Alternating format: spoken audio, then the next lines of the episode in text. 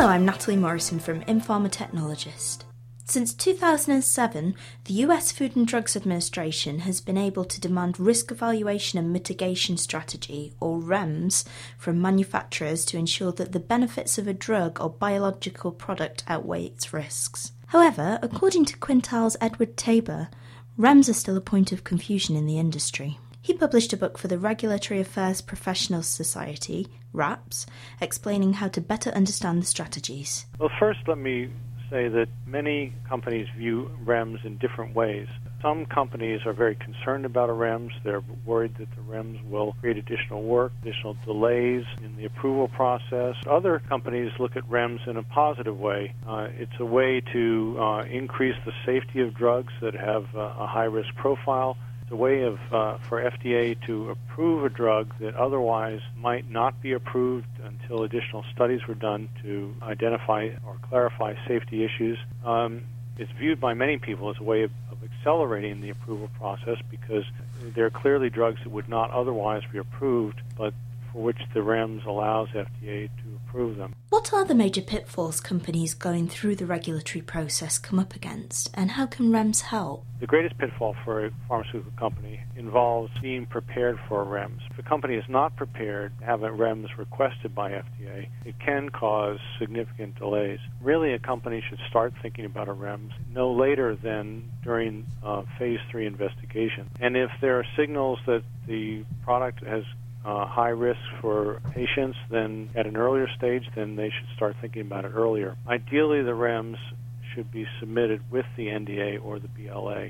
Right now, Congress is considering new legislation uh, known as PDUFA 5 that would add an additional couple of months of review time for REMS is submitted after the NDA itself. There is also a pr- provision in PDUFA 5 that said REMS is not supposed to make it hard for other companies, such as generic drug companies, to come in and do studies to, to get their generic drugs approved. If I'm a generic co- drug company, I'm trying to do a study, I need to compare my drug to the originator's drug. And if it's not under a REMS, I just go and buy it on the open market and do my study. If there's a REMS that restricts access to the drug, I may not be able to get the drug. And some uh, some companies have used this to try to stop generic companies from proceeding. So it seems, from what you've said here, REMS could even add time to the regulatory process, which is the opposite of what the User Fee Act is trying to do.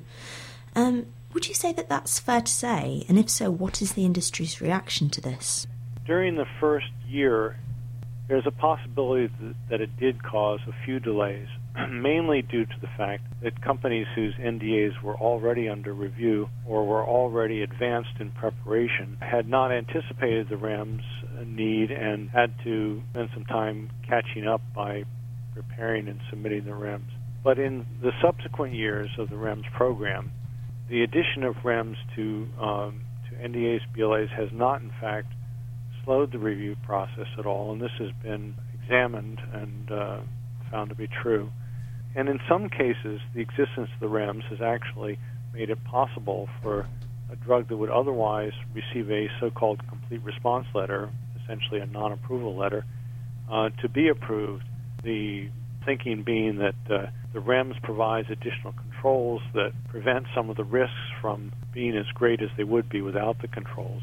As you do mention in your book, REMS often mean additional costs. Would you say that enough companies are taking the view that the benefits are enough to outweigh the price? Preparing a REMS does involve the utilization of resources and does cost money, but I think the general consensus has been that uh, REMS is speeding drugs to market, and uh, if you get a drug to market uh, a year faster, it really means an additional year of revenue at your uh, peak revenue level. So overall, it's definitely a benefit for companies. I'm Natalie Morrison for Informa Technologist. Thank you.